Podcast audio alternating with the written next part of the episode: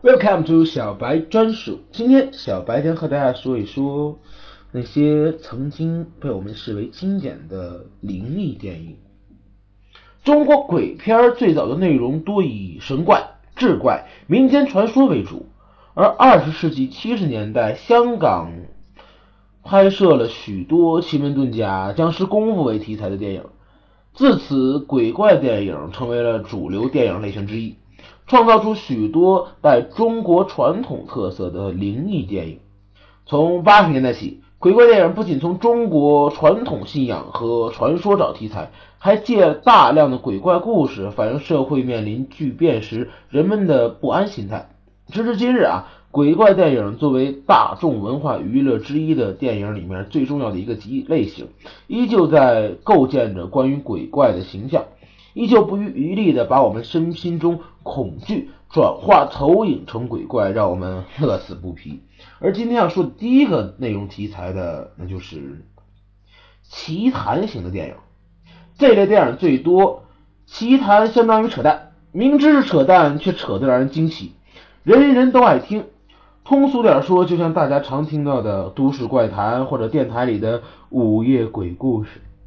这类电影的情节建立的背景，建立在背离主角生活的正常轨道上，说的是超出常理的事件和境遇，在平凡的、寻常的一般人的生活经历是不存在的。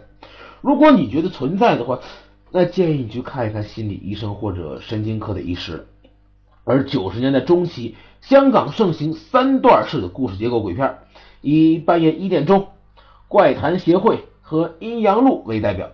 这些电影由叶伟信、钱永强、南燕、邱礼涛、谭朗昌、马伟豪等人集体创造。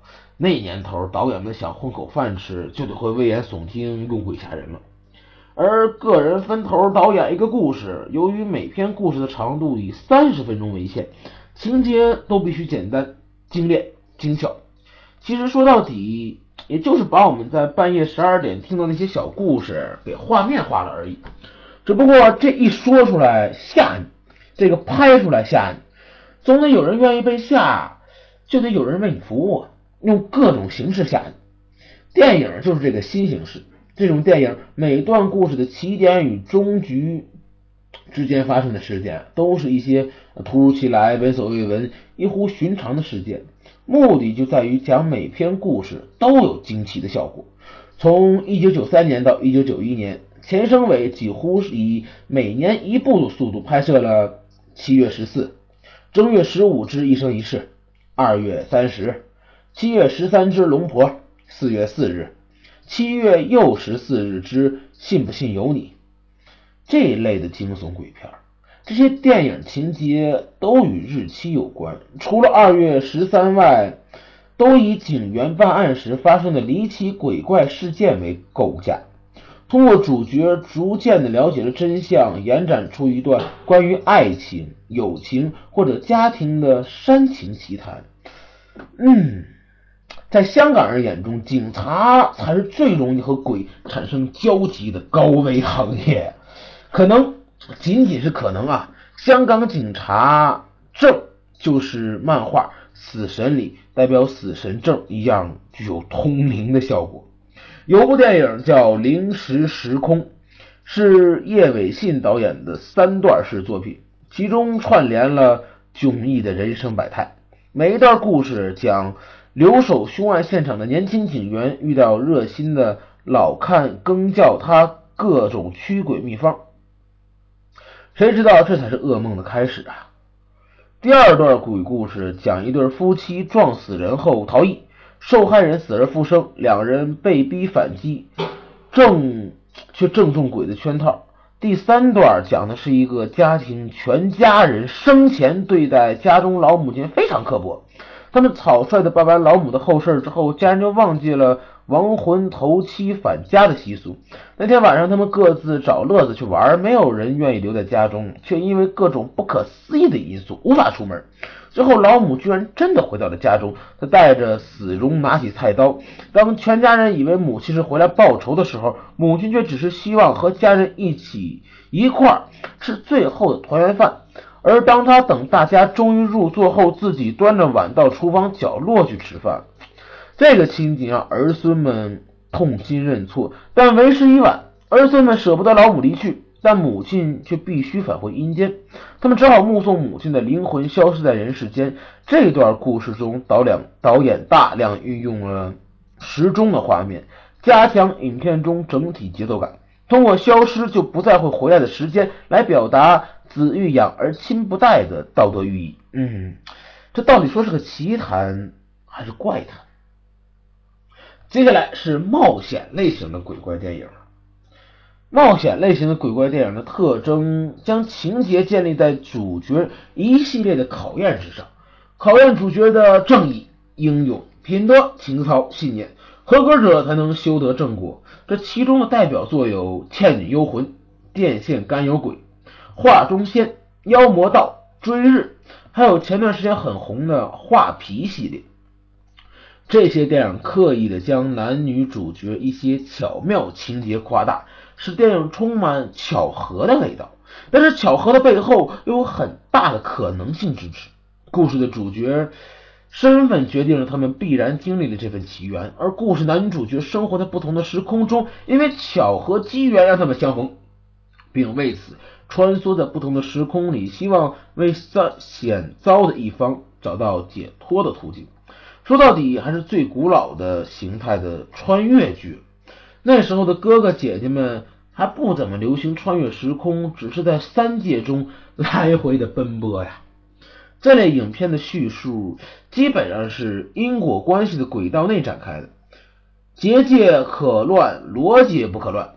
这和纯属扯淡的怪谈类电影不是一样的。《倩女幽魂》里面的宁采臣与小倩之间的情感发展的每段阶段，都充分的铺垫了客观和主观的前因后果，甚至故事发展到结束前一刻，小倩转胎转世投胎时。观众在心理上都期盼着小倩能与宁采臣相聚，终成眷属，但创作者还是遵循因果关系原则，选择让小倩离开了宁采臣，投胎到新的世界中。这是前面在小倩与宁采臣相恋下，由轻到重的层层铺垫与暗示的结果。在事件的呈现上，有另外有外在冲突和内在冲突，《倩女幽魂》。虽然也有内在心理冲突，但外在冲突是更为明显。比如宁采臣必须消灭法力高强的树妖，才能和小倩逃离危险。由此看来，影片还是以大情节的外在冲突为主。也就是说，主角必须要结束眼前最大的危机。冒险型鬼怪电影经常出现的情节公式就是：主角一定要经历千辛万苦。突破重重的考验，帮助遭遇遭遇危险脱离危险，但不求回报。此刻展现着勇敢无畏的人格，于是主演这类电影的影星就成了这许多人鬼斗之中既得利益方多的，成为一代偶像者。接下来要说的就是警示型的鬼怪电影，这类电影。都会先注重的描绘故事主角以及他身处的环境，让我们很快了解故事人物的主要性格，特别是人格上的瑕疵。故事的主线就针对这个缺点展开了情节。这类鬼片一般都和我们生活很贴近，甚至揭示了社会各行各业的百态，反映社会生活与鬼怪信仰之间的关系，体现朴素的因果轮回报应关系。信不信由你，反正拍出来就是想让你信，你信了，社会就美好了。邪就是一部这类电影的经典，邪恶的邪。故事说的是民国初年，广州陈家大屋因为家道中落，陈家只有女主人秀英和丈夫相依为命。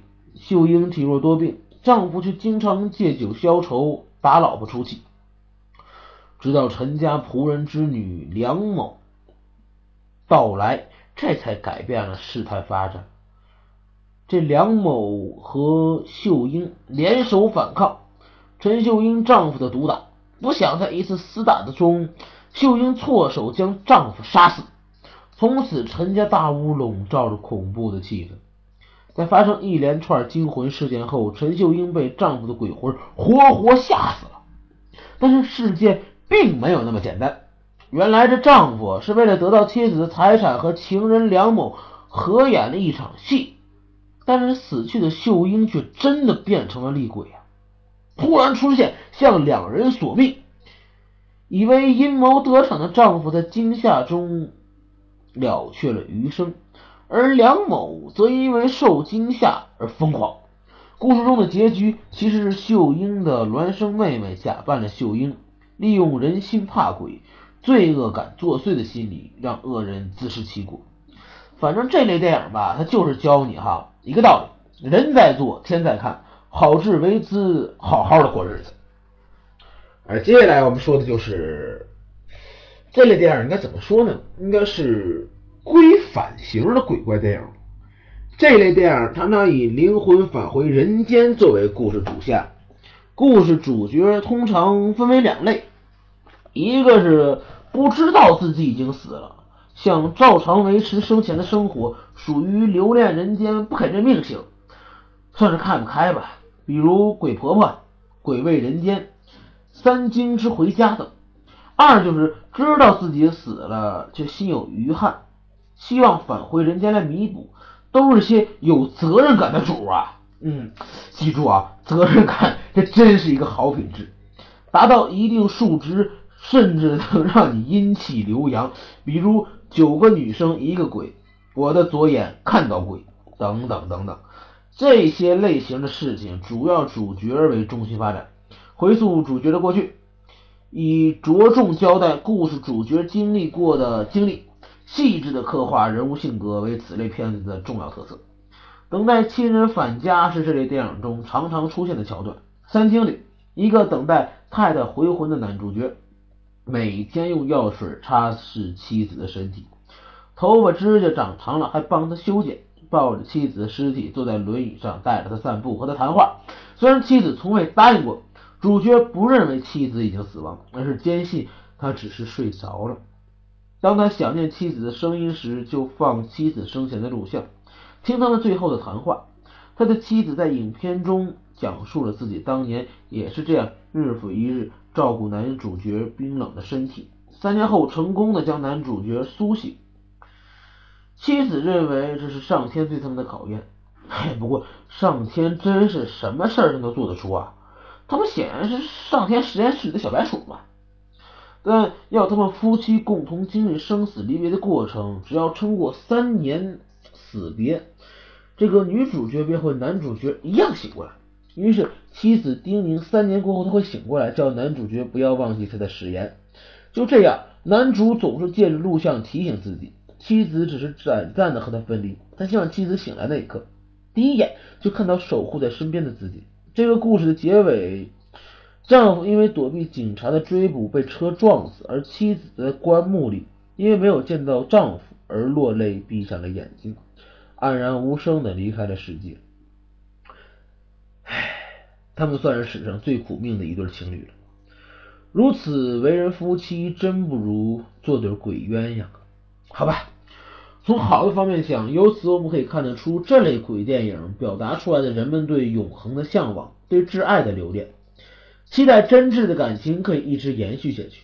信念、约定，这也是故事主角心中挂记的、在乎的。主角希望由此重返阳间来弥补，透过这样来表达强调珍惜现在的积极寓意，等等，积极积极的寓意。fuck 呀！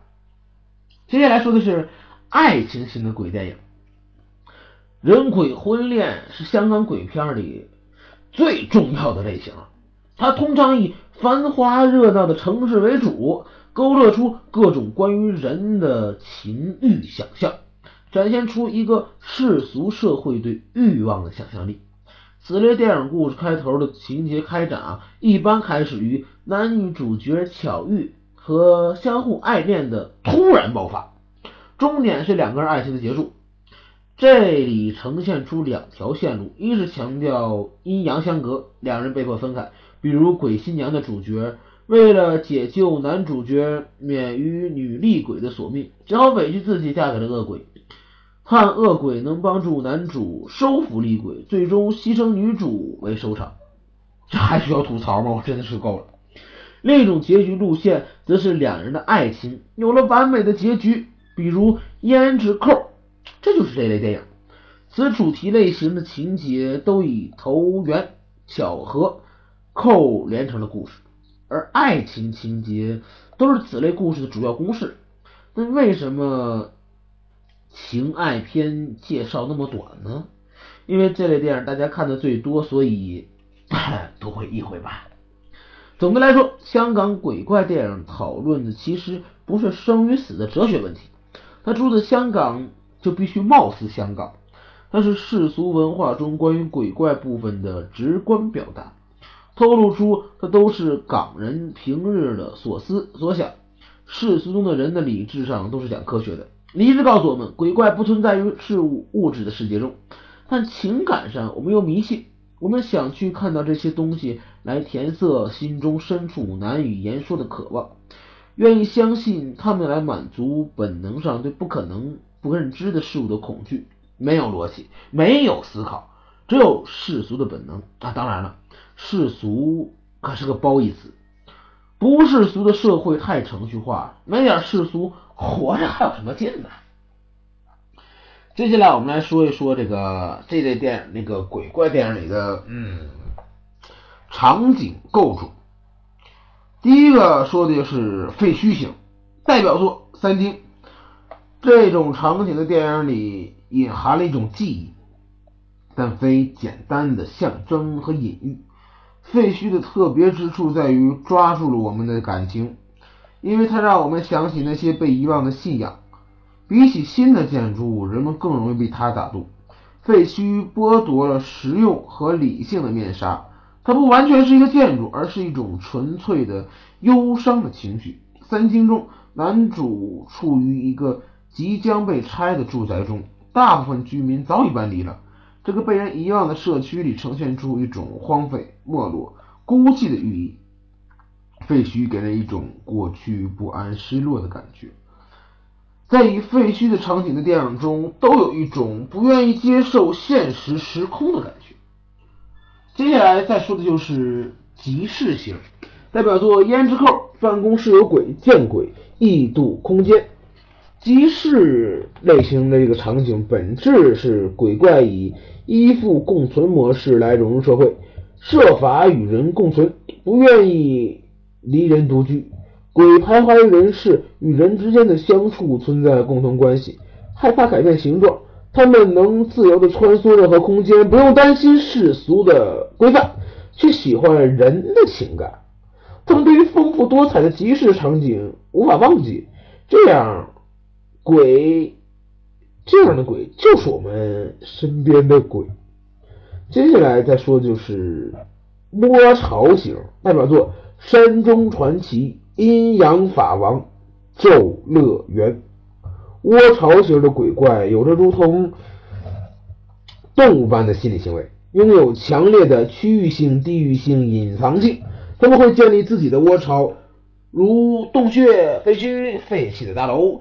大多都产生一种集体的群居性，并非单个体的鬼怪，但之中都有一个主导者作为管理者。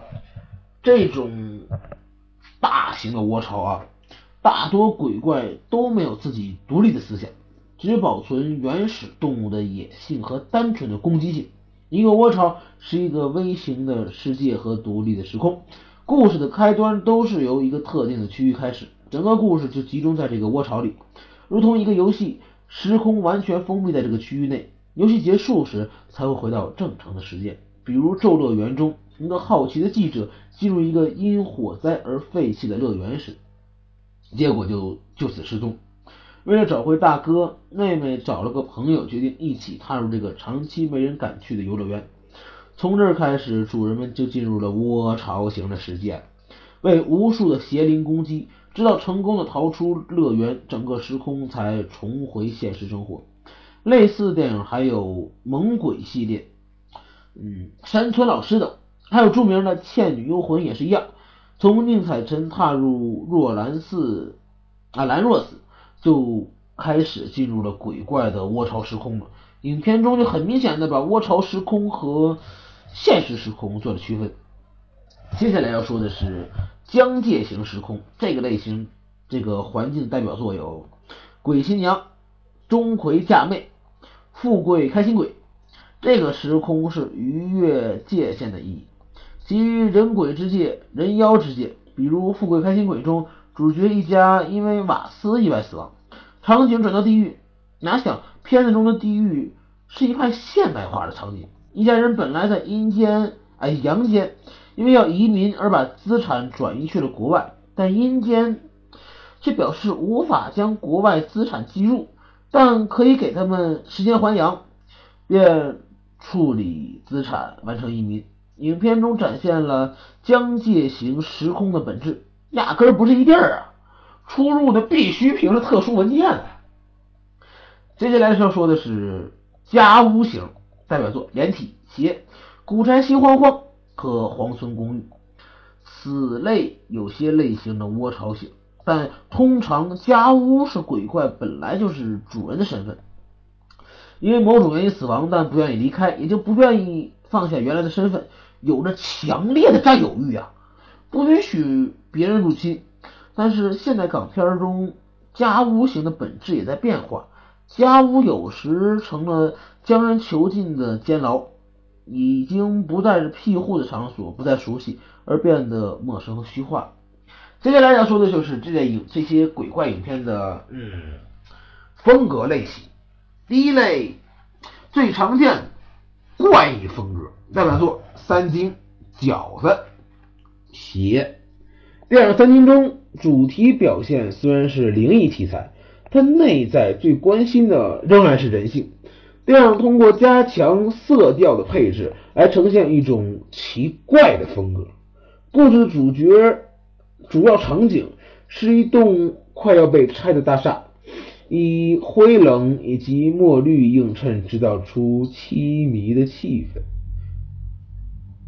墙面的颜色，小女孩裙子突兀的深红，以及大片的灰白背景，形成了一个刻意制造的视觉效果。在鞋中，导演也用了脱离常规的怪异手法。剧末啊，这个女主在长达七分钟的裸体时间里，被全身画上了符号。而进而狂舞于纸钱火灰之中，其中一直在呈现一种变态的暴力性，夹杂着突然的不连贯但又强烈的视觉冲击，怪异的风格很直观的让观众产生电影里的世界和自己的世界不是一个世界的感觉。当你看电影的时候，一下就会进入那个世界，当你走出电影院，又会觉得啊，回到了自己的世界。第二类风格，浪漫风格，代表作《胭脂扣》《倩女幽魂》，等你回来，追求爱情，一种至死不渝的爱，连续性的缘分，一种梦幻的没有结局的情节，令人难忘的境遇，这些都是浪漫风格鬼怪电影中会突出的情节，会进一步的强调心灵层面为主轴。以丰富奇异的色彩来铺述整个故事，使内容更让人着迷。这种风格不在于刻意的去呈现男女肉体上的关系，而以一种如同信物或者一个初次相遇的场景为意义所化，也可能是一个相爱过程的格式重复化来代替。如电影《胭脂扣》中，因为社会地位的落差，女主角和她的恋人两人决定殉情。男主用一次赚来的钱买了一个胭脂扣，相当定情物送给了女主。殉情时，两个人相约阴间相聚，但女主角在阴间没有找到恋人。历经了五十三年等待，女主迂回到阳间，才发现原来当初的男主没死，而选择了苟活于世。苟活呀！那男的是软蛋呐！想想那女主当时该多失望啊！但是回到正题啊，剧中以女主的角度来呈现整个故事。女主前往两人相恋当初的场景，她的心依旧未变，直到他发现这个男主违背了誓言，这里女主仍然相信爱情真诚不变的信念，这是一种浪漫而不切实际的展现。这种感情的意义远远超过了作为它外壳的鬼怪的题材。此类片子中还有青蛇，也是如此。外衣是鬼怪的外衣，内在却是风情万种的心。第三类型诙谐风格，代表作《我的左眼看到鬼》以及《开心鬼》系列。此类风格不用恐怖形象，而是夸张的手法，给人物漫画般的幽默。逗趣的脸庞与穿着形影相具，有引人发笑的效果。剧中也不再强调血腥和死亡，代表动作、语言都是滑稽的感觉。此类风格电影大多纯娱乐为主，故事内容设有特定的注重点，也不强调任何意义。在《开心鬼》系列，导演以简洁的故事构架来拍摄影片，整个系列都是在强调一种滑稽搞笑的行为情节。主角将僵尸这个本来恐怖的形象降格，变成一种完全不具危险的小丑形象，以丑化的方式取代原来的恐怖外表，让两种表现手法同一时间出现，并置于同一画面中。第四种风格啊，就是讽刺风格，代表作《富贵开心鬼》《古宅心慌慌》这类风格，以一种特定的。目标对象用貌似的人或者名称谐音来反讽、双关、嘲弄，偶尔会有一些粗鄙的言语或低俗的肢体动作来达成颠覆价值系统的效果，以一种不认真、不正经的方式诠释现代化社会文化。《富贵开心鬼》就是讽刺风格明显的作品。片中展现了一个现代化的地域形象，电影不遗余力地反讽了当时许多香港人因为1997年香港回归而纷纷举家移民的奇怪情景。再有这个恐怖风格就是恐怖风格，代表作《异度空间》《见鬼》《热血少年》《鬼味人间》。恐怖风格的影像上呈现了一种强烈的死亡逼迫感，幽闭、黑暗、不熟悉的角落。让人不安的声音，血腥在不预预警的情况下突然就出现了。在恐怖风格中，导演以强烈的方式来呈现对生命产生的危险和压迫，表现了人们无法掌握、无法介入的无力感。对死亡形象如同解剖的手法展现出来，使观众更直接的感受到死亡的痛苦过程，一种死亡悬念的联想啊！这里就是。小白专属，还在等什么？快跟你身边的他说一说你对恐怖鬼怪电影的理解吧。